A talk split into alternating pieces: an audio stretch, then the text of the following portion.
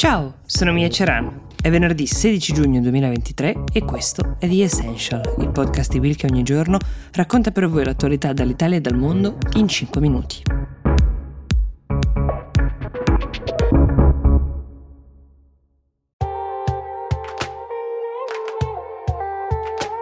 Ciao, sono Silvia Boccardi.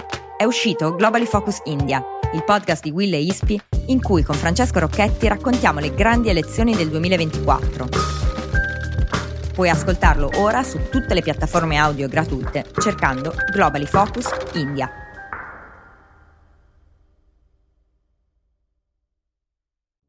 Taiwan, quell'isola-stato che si oppone fermamente al controllo che la Cina vorrebbe rivendicare su di essa, è stata recentemente scossa da un'ondata di gravissime denunce per molestie sessuali contro una serie di figure di spicco della società taiwanese, un poeta in esilio, un professore che fu tra i leader delle proteste di piazza Tiananmen nell'89, un diplomatico polacco, ma anche membri di primissimo piano del partito che governa Taiwan, il DPP.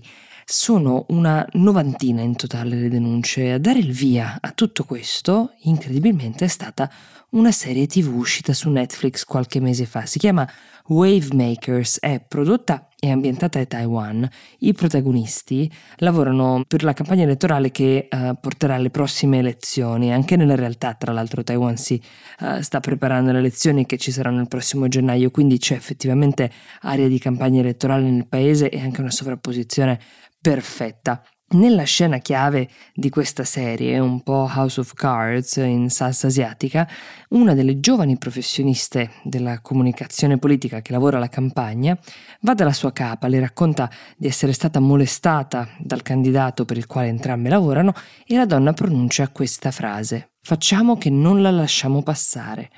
In sostanza, le offre la sua solidarietà e la complicità tra queste due donne diventa il motore della storia. Facciamo che non la lasciamo passare. Con queste stesse parole è partita la prima di queste 90 denunce nella realtà, con un lungo post di accusa verso un politico da parte di una sua collaboratrice. La formula è stata usata anche da altre donne però che hanno accusato medici, professori, anche attivisti, youtubers.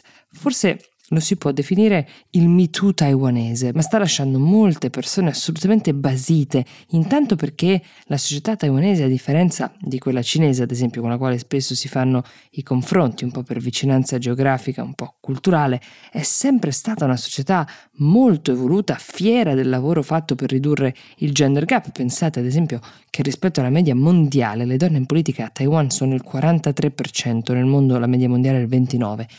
A guidare il paese da quasi dieci anni è una donna, la presidente Tsai, che ha subito chiesto scusa per quel che potrebbe essere accaduto nel suo stesso partito e ha dichiarato dobbiamo rieducare la nostra società. Alcuni degli uomini accusati hanno ammesso di essersi comportati in maniera quantomeno inopportuna, altri invece hanno negato, attendono, come è giusto, come è loro diritto, le indagini che devono seguire, ma nei casi più eclatanti, quelli con i nomi più noti coinvolti, sono tantissime le presunte vittime che si sono unite al grido di facciamo che non la lasciamo passare. Coloro che hanno scritto la serie, tra di loro c'è anche una donna che ha denunciato a sua volta di essere stata vittima di violenza sul lavoro, sostengono che non si sarebbero mai aspettati questo successo e soprattutto queste conseguenze mentre lavoravano al progetto. In molti sostengono che la serie abbia aiutato a sbloccare le vittime e incoraggiarle a denunciare ma c'è anche chi invece sostiene che la scena in cui il racconto della vittima viene accolto con solidarietà dalla capa sia una scena che ancora oggi appartiene più alla fiction che non alla realtà. Nel frattempo la Banca Centrale Europea ha deciso di aumentare i tassi di interesse di 25 punti base, sarebbe a dire lo 0,25%, questo per combattere l'inflazione, ovvero la crescita del caro vita. Proviamo a spiegare in termini semplici cosa significa. I tassi di interesse di cui parliamo sono quelli imposti alle banche per prestare il denaro. Più sono alti i tassi di interesse, meno le persone avranno intenzione di indebitarsi con prestiti, con mutui, con finanziamenti per le imprese e quindi anche l'economia di conseguenza rallenta, ma il risultato finale è quello di fatto di contenere l'inflazione. Ora, i tassi di interesse in Europa viaggiano tra il 3,5% e il 4,25% in questo momento, non sono mai stati così alti negli ultimi 22 anni. Lo 0,25% non è poi un grande aumento, di solito sono più consistenti gli aumenti, ma si somma ad altri rialzi, di cui l'ultimo è stato fatto solo a maggio, che ci hanno portato a questi livelli e questo nonostante il costo dell'energia che nel paniere del conto dell'inflazione pesa tantissimo sia tornato a scendere dopo un anno di rialzi in seguito allo scoppio del conflitto in Ucraina. La scelta di campo della BCE quindi è quella di cautelarsi, continuare a aumentare i tassi di interesse, cosa che invece la Federal Reserve, l'organismo che svolge questo stesso compito negli Stati Uniti, ha scelto di non fare, smettendo di alzare i tassi di interesse. Per vedere i risultati di entrambe le politiche ci vorrà ancora qualche tempo.